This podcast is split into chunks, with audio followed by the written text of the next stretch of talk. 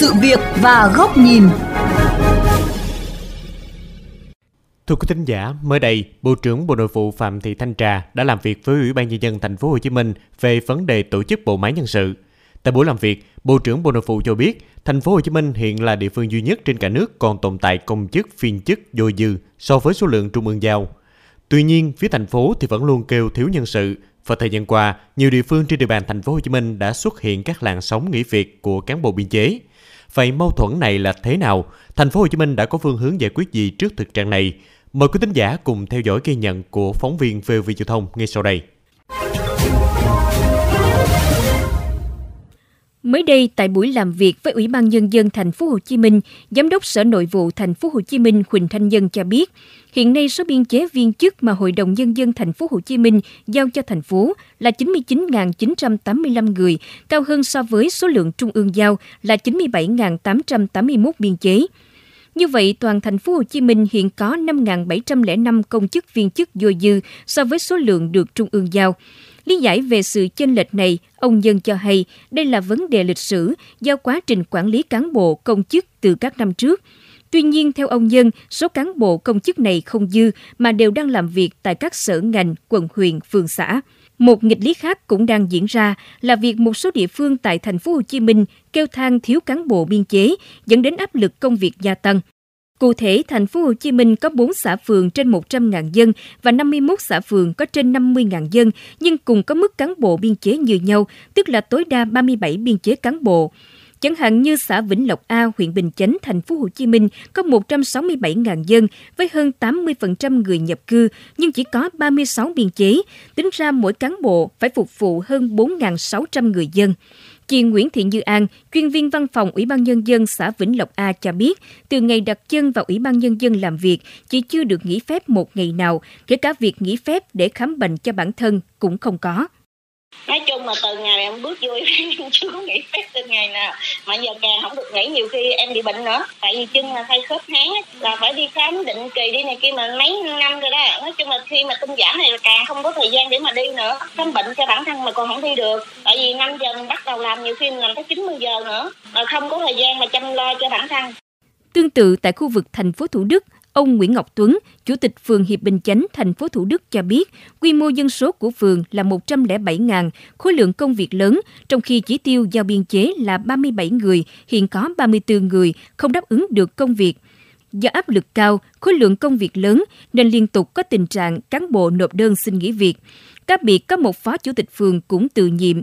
Phía phường cũng xin đề xuất về việc bổ sung thêm nhân lực để có thể đảm đương được khối lượng công việc hiện nay. Ứng dụng nhiều công nghệ thông tin. Tuy nhiên thì cái việc xử lý của cán bộ công chức của phường thì vẫn phải làm theo cách truyền thống, vẫn phải xuống dưới thực tế để xử lý. Do đó thì khối lượng công việc rất là nhiều ờ, và gây áp lực rất là nhiều cho anh em. Cái việc mà cán bộ công chức của phường phải bố trí thời gian làm thêm giờ thứ bảy chủ nhật là phổ biến. Thì chúng tôi ờ, có hai cái đề xuất. Thứ nhất là đối với người lao động không chuyên trách thì ờ, đề xuất thành phố bổ sung thêm số lượng tăng thêm một số vị trí và đặc biệt là tăng thêm cái chế độ chính sách cho người lao động không chính sách vì hiện nay đang rất là thấp.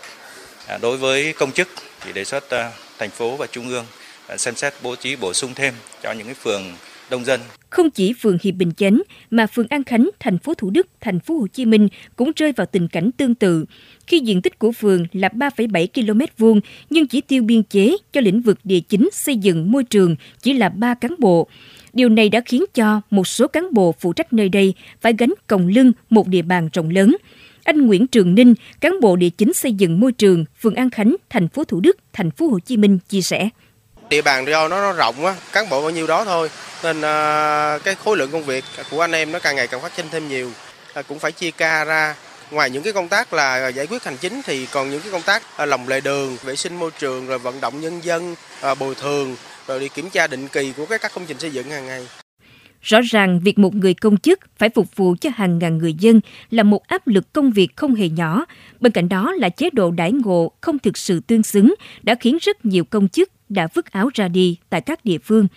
Thế nhưng thành phố lại xuất hiện những bộ phận có đến hàng ngàn công chức mà nơi khác không có, như đội ngũ quản lý trật tự đô thị. Mỗi địa phương có khoảng 50 người, 22 quận huyện thành phố đã có gần 1.000 người, hay ban quản lý an toàn thực phẩm cũng là mô hình duy nhất cả nước. Trước vấn đề này, tại kỳ họp giữa năm Hội đồng nhân dân thành phố Hồ Chí Minh diễn ra mới đây, đồng chí Phan Văn Mãi, Chủ tịch Ủy ban nhân dân thành phố Hồ Chí Minh cho biết, thành phố sẽ báo cáo đầy đủ hiện trạng, nhu cầu của thành phố cho Bộ Nội vụ để có những điều chỉnh phù hợp với nhu cầu thực tế hiện nay. hồ sơ báo cáo này để chúng ta gửi báo cáo cho ban chỉ đạo trung ương,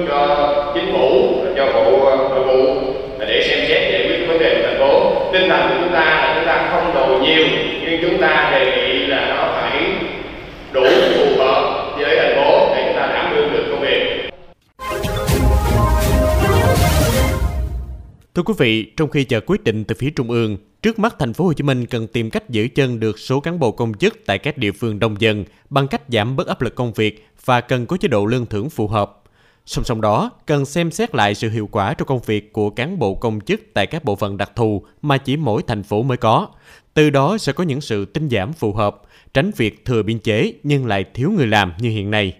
Về nội dung này, nhà báo Huy Hoàng có bài bình luận Đừng để người dân và doanh nghiệp bị ảnh hưởng về câu chuyện thừa thiếu cán bộ. Mời quý vị và các bạn cùng theo dõi.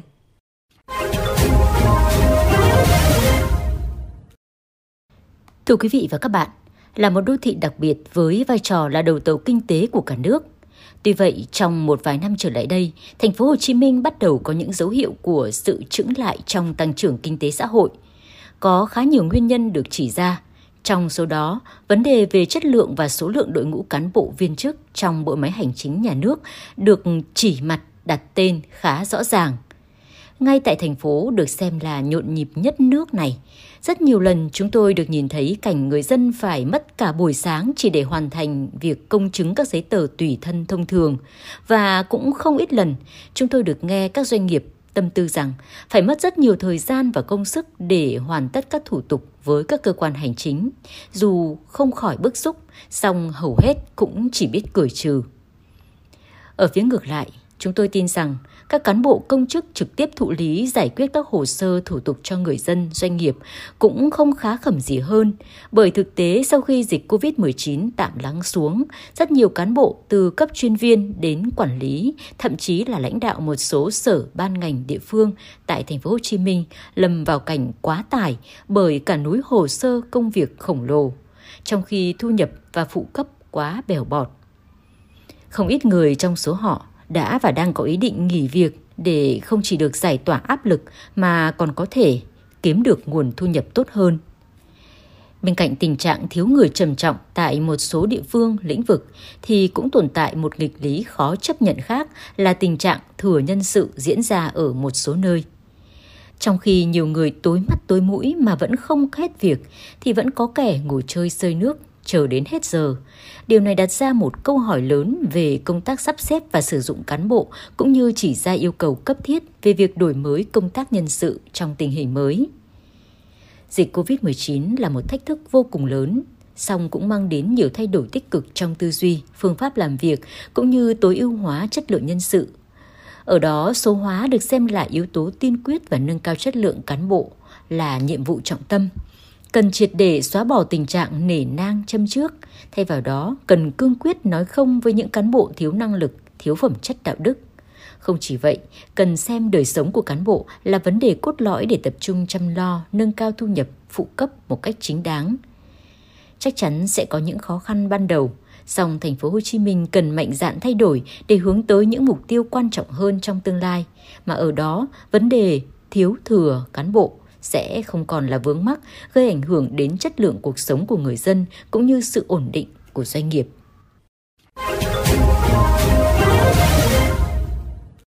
Thưa quý vị, vừa rồi là bài bình luận với nhan đề Đừng để người dân và doanh nghiệp bị ảnh hưởng vì câu chuyện thừa thiếu cán bộ do nhà báo Huy Hoàng thực hiện.